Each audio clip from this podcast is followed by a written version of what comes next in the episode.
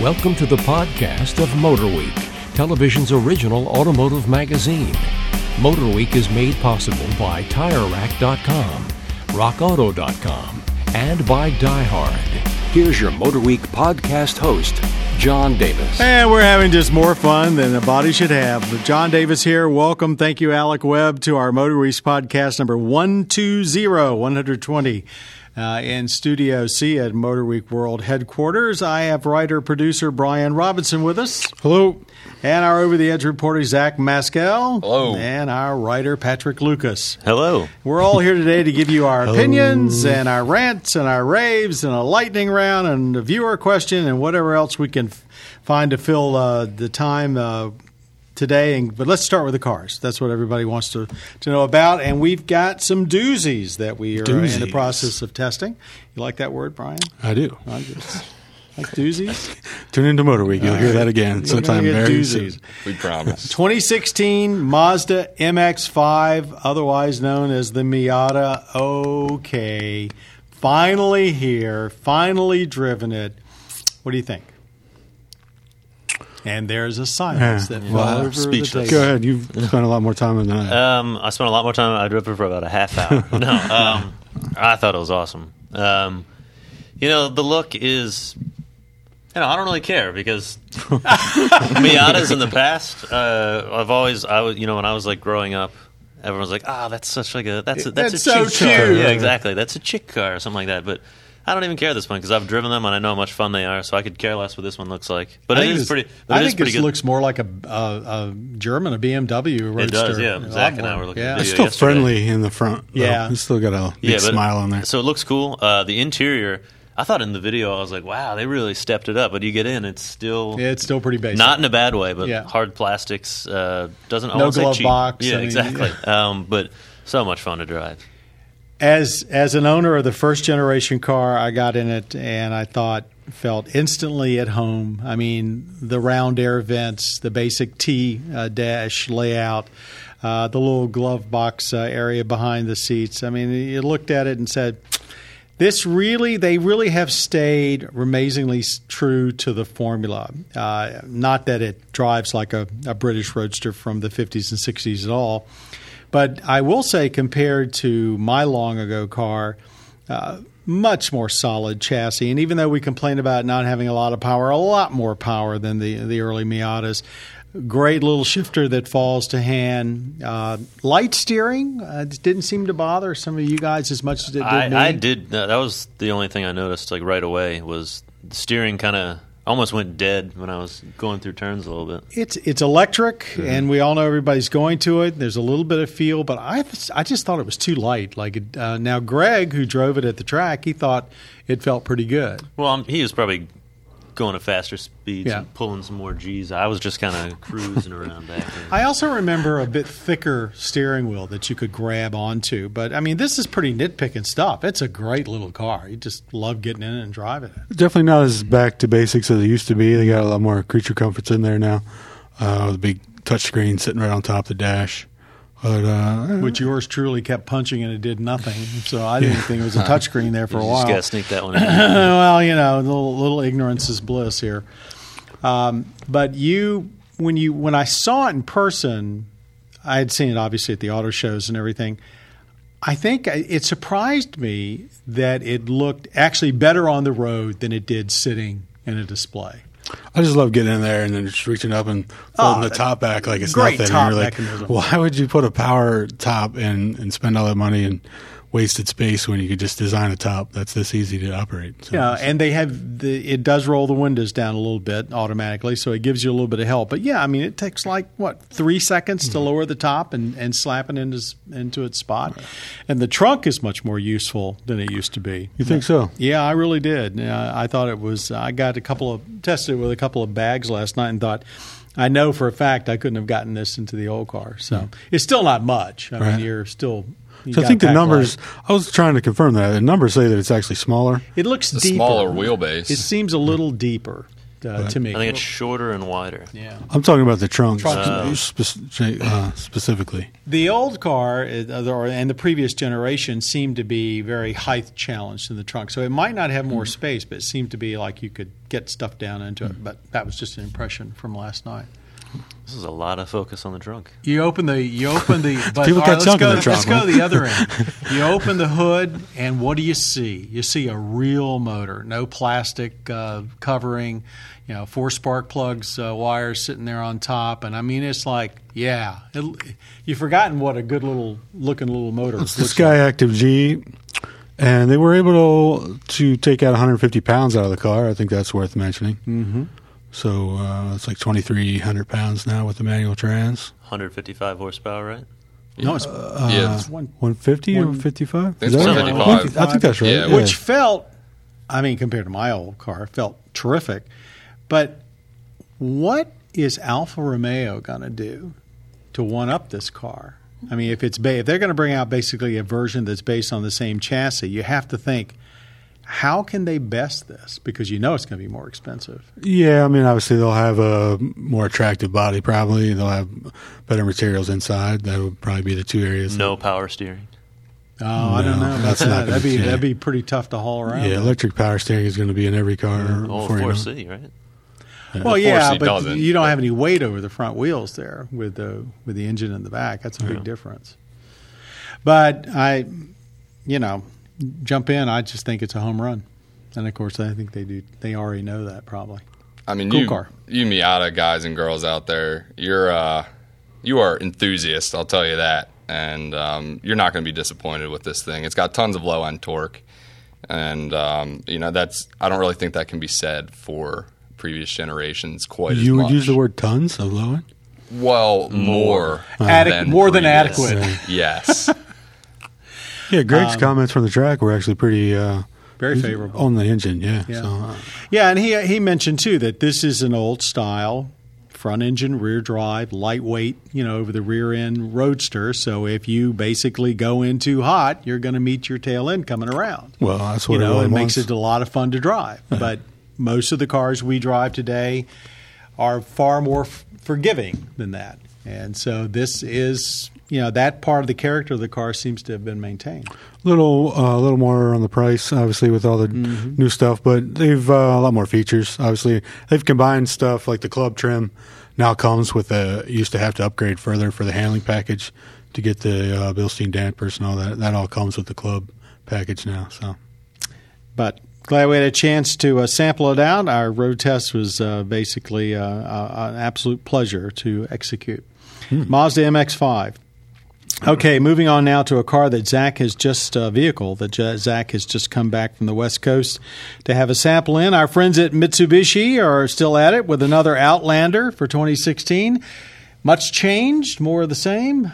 What would you say? what say you? What say you? Well, I say there's over 100 improvements, or so I'm told, from uh, last year's model. That's a good That- start. That's a good start. okay, that's marketing speak. Can we, got can it. we go through them one by one? Um, Don't actually, I- everybody throw Nerf balls at him at I once. wouldn't have been surprised if we heard everyone, but uh, they definitely got detailed for us, and um, you know it really did actually help to kind of notice some of the stuff. You know, the doors shut a little bit with more of a um, you know good thud when you know a- you're like in a bank vault. Exactly, and well, not quite, but they they shut better. Uh, they really did listen to customers and what they had to say because one of the main things I think that we could all agree is the lousy CVT in the four cylinder and um, the really loud cabin noise and wind noise.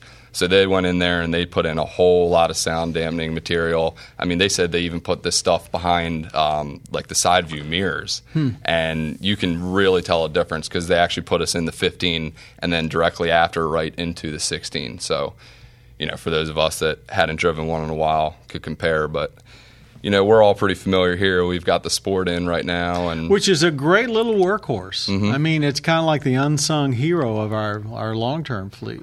Yeah, and it's it's not bad. I mean, uh, those engines, by the way, carry over. The inline four and the V6 both carry over. Um, I will tell you that the V6 does feel underpowered. Um, it's good. It's up to 3,500 pounds towing capability. So that's nice. But That's more than otherwise, most vehicles in its class. and for you know a cheaper price, and you Mm-hmm. can upgrade to leather for one of the cheapest prices. Um, Did they say anything about this um, hybrid vehicle that they've had a lot of press, especially in Europe, and when it's going to come here? no, there wasn't much talk about that at all. Hey, you know what I did notice, Zach, which probably you could tell us a little more about. Um, the back seats. hey, the back seats. They- Third Yeah. row or the They- back? Oh, that sounds like that was a planned exchange. No, so why no, don't it you- not. certainly wasn't. Um, the second row, I noticed it was almost like the uh, Honda Magic Oh, seat kind Magic of thing, seat. wasn't it? Oh, yeah, really? the third row really nothing's changed because they say people aren't going to be using that that often. But uh, second row, yeah, it's just one pull, two pull, three pull, it's down. So you know, it just took me a couple seconds. But last year's model, there was like certain levers underneath the seat and this and that. But now there's just a couple little. Right, and the cushion. How is that like the Magic seat seat? cushion folds forward, and then the seat back. That's not at all like the Magic Seat. It, it isn't. no. I don't Uh, know. That's actually old style. That's just a poor- very yeah, old style. yeah. But it does give you a I'll, flat. I'll show myself out then. but that does give you a flat floor. Yeah, yeah. yeah. That, It does. That's the nice thing about that. I mean, that's a, a style of seat folding that's pretty much gone away, but it gives you a flat floor. Yeah, do you have to remove the headrest? No, Oh, when there you go. pull on the lever, that's even better. Or it's not even a lever. What would you call it? it's just like a it's like a strap. Yeah, Strap. it's just a strap. You just pull on the strap, headrest goes right down, and then your next step is the bottom. The bottom goes up to the driver's seat, and then the uh, whole back folds right down. I think and then uh, instantly somebody's got a similar. Is it the Rav4 that is a I'm similar? sp- I'm sure Or maybe it somebody is the. CRV. I don't know. But that was at one time kind of like the standard. So what is the magic seat seat. then? The magic Should we seat- talk about that seat later? folds up. Well, the seat cushion folds up towards the towards the back. That's what. Right? so, so you, you can get large things, tall things, tall thin items in Okay, through the okay. side. No, not the seat cushion folding towards the front. yeah, so you fold this the goes back. the opposite Right. way. Yeah. okay, all right. I see. And so far, I don't think anybody else has adopted. Probably by probably not allowed to.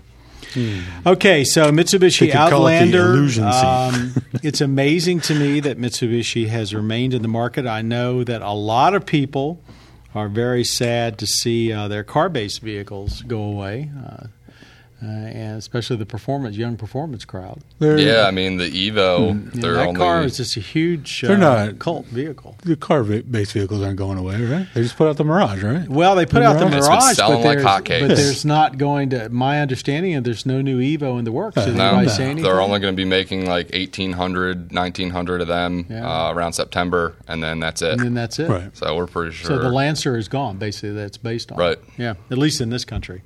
Well, for now, we'll it see. looks like they're concentrating mostly on the SUVs or the crossovers. Okay, let's moving on to a car that really isn't a crossover at all in any stretch of the word. The 2015 BMW 2 Series convertible. Um, one of the um, rare four-seat convertibles. Uh, I feel like we, have talked about this already. Didn't we talk about this? the already? 228. Yeah. Where Didn't have you, you been? drive it? I drove it. Yeah, we talked about it on the podcast. Oh, I- did we now? I think Yeah. we talked about it a little bit, but before we actually had the car in here, I think we talked about it after the preview. Any uh, impressions? I mean, this car has been uh, it's pretty familiar to us now. I was surprised how roomy it was. I mean, this is still basically the uh, the one series reborn. Yeah, um, I haven't spent a whole lot of time in it, but I, I enjoyed the time that I spent in it. Um, it didn't seem over the top for for uh, BMW at all. Um, it almost to me feels well the two series in general, one series, whatever whatever sub three series you're driving these days, um, feels to me like everyone thinks the three series should feel. I mean, it just has a great, very natural, hard. No, I wouldn't say hardcore, just a very natural feel. It just Good uh, balance. yeah, it makes you you enjoy driving it. And the thing, it starts at like 38, which seems great, but then you know ours ours is what fifty. 53. Yeah, and it's like It's a lot of money. I got spoiled by the uh, M235i we had in. Uh-huh. Yeah. So I don't know. No, nothing else in the two series lineup. It really lives lives up. Well, to you that could get me. an M235. I know. I'm Yeah, just yeah. saying. I'm just saying. This was a 228, 228, which okay. I thought was plenty of power. it's like did too. I, 240 yeah, I mean, I'm not Yeah. doubting. I, the power was fine, but I just didn't. It didn't feel as substantial. You as can I only get the be. automatic in the 228 though, which I think Yeah, is it's a a huge bummer. mistake. Yeah. and you can't get all-wheel drive if that matters at all to you. But uh, yeah, I, I would love to see a 228 manual. I think that'd be the ticket. Okay, BMW 2 Series, a little bit bigger than it was before, a little bit more room in the back seat, a little bit sharper styling, part of the BMW's new number uh, numbering system of nomenclature. I thought it was a very nice looking car. It did, you, your over the top comment, not being over the top, was well placed. It's like one of the few BMWs I've seen lately that that just wasn't polarizing. Yeah, Good looking car. And the steering doesn't feel synthetic. The whole car itself. And thank you for a a good, well working cloth top, just like the MX5. You know, no big uh, hard top you've got to find space for or anything else. Well, it's power operated. yeah, it's Okay. power Oh, operated, you're but at which least it works fine. What's At that? I least bought a it's not this BMW. I'm not going to put it down you know, myself. No, Yeah. I understand the need for it. Plus, there's the back seat. You couldn't reach, Can't reach it. Yeah. Yeah. But at least no, you know, I like hardtop convertibles, but there's so many compromises with space and everything else. yeah. And it's pretty quiet underneath that cloth, Mm-hmm. too. I thought so. Uh, the rear seats are best for luggage, unless you really want to punish a couple kids back there or friends. Yeah. It's better than it was. Okay, uh, moving on. Before we move to our lightning round, I want to pause a second to give you what you normally hear in uh, public television, and that is a little pause for uh, a break to talk about uh, donating. In this case, if you're in the Chesapeake Bay region, uh, our uh, Maryland Public Television radio area of Northern Virginia, Southern Pennsylvania, Delaware, or Maryland, of course, um, We'd like you to think about donating that unused vehicle to MPT. Uh, Motor Week has an MPT program where we look for vehicles that uh, we can basically resell and uh, use the proceeds to help Maryland Public TV, and of course that means Motor Week as well. keep We fabulous accept- programming like Motor Week. What? Yeah. Just to keep fabulous Yeah. programming. There like you go. All the quality That's the programming that you pitch. yeah. You've been you've been listening. Uh, we do accept most vehicles, including uh, cars, trucks, motorcycles, RVs, and if you've got something else on your on your lot, let us know. We'll talk to you about it. Uh, two things to remember: one is a phone call, one's a website. If you're interested in donating your vehicle to MPT, at 888-777-9633. The number again 888-777-9633. That number goes directly to Patrick. Is that correct? That's correct. Into Yeah, his and it'll go- office, you it'll get to go right speak to to Patrick voicemail. Lucas himself. Or easier, folks, is go to the website mpt.org uh, and look for the donate button. And uh, if you've got that vehicle, we'd love to take it off your hands. We'll take golf carts, too. I think we probably And will. trailers. Maybe I could use More one of the We'll think about it. Now it's time for our lightning round. Our panelists have two minutes to debate a trending automotive topic. When it's up, they'll hear the bell. All right. Mm. There's been a lot of rumbling lately about mergers within the auto industry. Most notably, Sergio Marchionne of Fiat Chrysler is rumored to be heavily pursuing GM as a partner. As a matter of fact, even this week, he was trying to get investors in GM and Chrysler to hound them about it. GM has said, no, thank you. But his point maybe is one that can't be ignored. He thinks that there needs to be a lot more consolidation in the auto world uh, going forward because of the enormous cost in developing new cars. That smaller companies like Fiat Chrysler, and by extension, people like Honda, uh, won't be able to go it alone. What do you think? Well, we've already seen it happening in a smaller scale. I mean, Toyota's working with everybody. They own sixteen percent of Subaru Yeah, and Mazda. Um, has a tie-up. so almost uh, even Ford and GM or what they're going together in a trans that ten speed trans.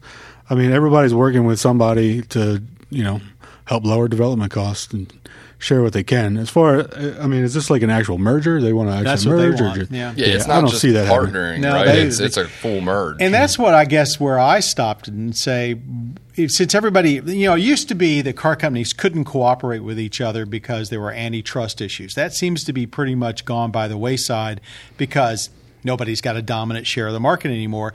So all this partnering seems to be working out pretty well. Why doesn't he just pursue more of that? I don't really know. Let's get him on the phone. But uh, he is uh, very aggressive on it. Would the world be a better place if there were fewer independent car companies? Let's ask you the question from the other way. I, I just think it'd be weird for in terms of innovation, right? That's where innovation comes from is two or similar technologies, but one is developed better. What if you just had if you had all these companies working together on one thing? There really wouldn't be rivalry, right? Innovation. I think there's something to be made from that. I mean, you do have Volkswagen, Mind who blown, seems to Patrick. own more brands uh, these days than anyone else, and you could argue, yes, that has helped them become, if not number one, number two uh, sized automaker in the world. But it certainly hasn't helped them with sales in this country, uh, where they still seem to lag. So I'm not sure that size. I mean, we've learned from the past that size is actually a detriment. Look at GM and look at Toyota with all of its problems. You know, I think the fewer choices you have is always a bad thing. You always want more choices. competition breeds better products. Yeah, and uh, I, this is kind of similar. Um, Ford, had- I think, in the headlines, they were they're selling patents for their, I think their EV technology, or battery technology, or something like that. And I think that's still a big piece of business that I would imagine car companies want is being the first to innovate and discover these things, patent them, and then sell them to other car companies. So, Mr. Marchionne, I guess our uh, considered opinion, for what it's worth, and probably not a lot, is that uh, you've got a very good company there, and you might be better off making partnerships and going it alone. I don't remember us saying that. Well, as Pat Goss would say, do not do it. Do not do No, it. Don't. don't do it. All right, moving on now to let's talk our viewer question. Uh, Nita writes, "My air conditioning starts off blowing hot air, just like most of us here at Motor Week, and gets cooler once it reaches 40 miles per hour. Much like me, I got much cooler when I reached 40. do, do I need Freon or whatever coolant's in it? And it may not be Freon, or do I have a major problem? Okay, Actually, I disagree, Brian. You used to have a ponytail, uh-huh. and that thing Yeah, was old Motor Week killer. like I, you looked way cooler before forty. my so. bad. I mean, if you could grow that back, we'll give you. I have the opposite Now, problem. come on. Nita, Nita has asked us a serious question. Okay, Nita. Do you have coolant? Air conditioning systems are not things to be trifled with by mere mortals. You need to basically have somebody that knows the system look at it. Chances are you might be just low on coolant, but it's really difficult to tell, and there's a lot of do it yourself kits out there. Yeah, you mean that as seen on TV, uh, coolant refill uh, spray can? That doesn't work? No, it does work under certain conditions, but the problem is, and this is basically Pat Goss talking here, is that if you get too much or too little coolant, you basically can cause the system to not function properly. And those cans, while they have some limited capabilities, uh, only measure one side of the system, uh, the low side, not the high side, and it and it may be a band aid, and it may be a band aid for what the real problem is. Now, Well, here's yeah. some. Yeah, Okay. Go ahead. I was just saying, not to mention they're a closed system. So if you are low on Freon, there's a reason that you're low. You've lost some.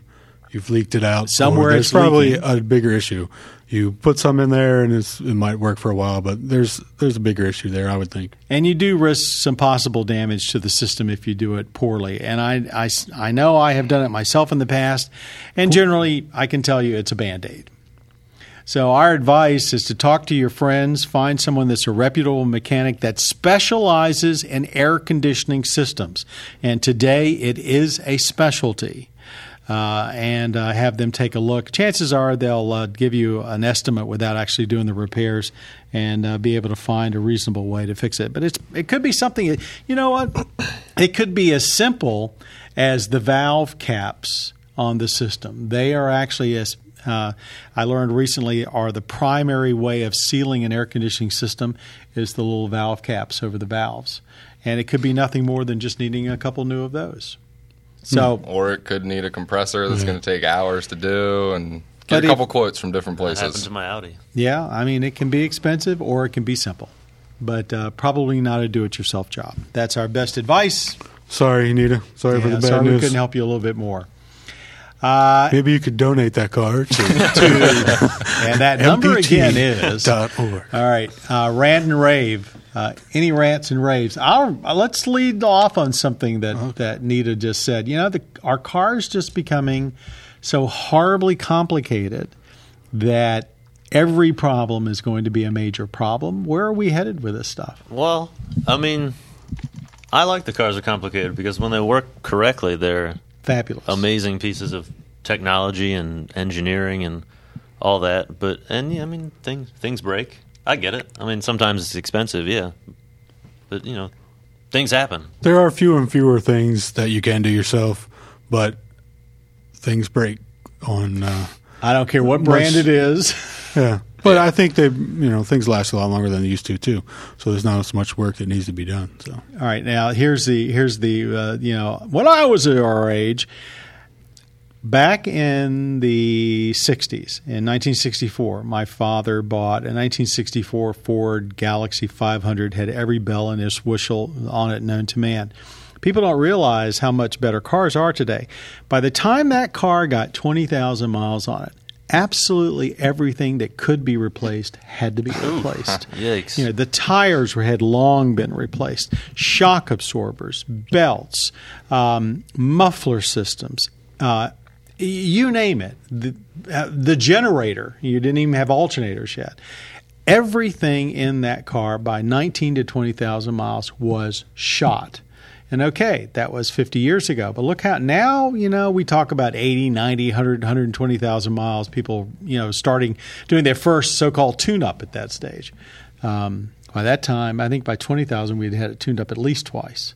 Yeah, that's uh, that's the trade off. I yeah. mean, they last longer, but they're more expensive when they do break. Yeah. I'd still like to be able to fix the things that break myself. And you are you are the closest thing to a shade tree mechanic we have. You are, probably. Zach. You Zach basically you're does giving a me lot, a lot of, of credit work. here, Nah, we see what uh, you come come driving to work in. I mean, AC Drifting units, in the parking lot. you know, they're always going to break. Um, but I just feel like on the newer ones, it's going to take me longer to get under there and look at it Yeah. as it is. Uh, so, I mean, you guys know where my stance is with the, all that. There is an interesting point of view, which Pat Goss is not here to talk for himself, but his whole philosophy about car repair and why he's so good at diagnosing problems is that he sits down to understand how things work first.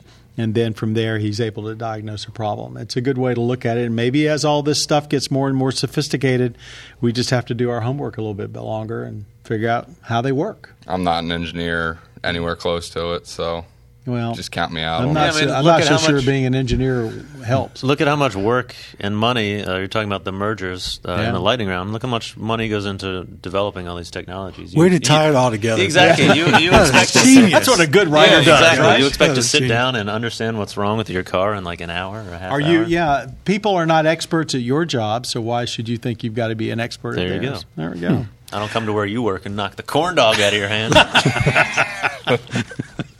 Give me Sounds back. like a good place to Give work, me though. back. I think that's a good way to wrap this one up too.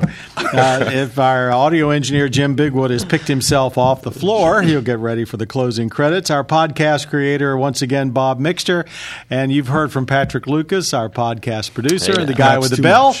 who rounded out this Motor Week podcast number one two zero. Go ahead and hit it. all right. Make yourself feel better. felt good. I felt To all of you out there, that thank you very much for listening. Be sure to watch Motor Week on all your local public television stations, and even pick up the phone and contribute to them once in a while. Also, all of our friends over at the Velocity Cable Channel, we're delighted to be there as well.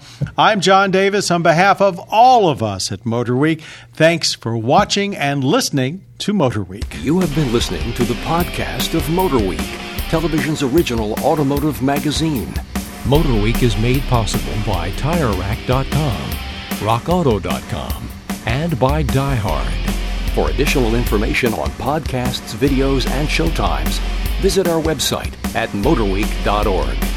And watch Motor Week, television's longest running automotive magazine series each week on your local PBS station.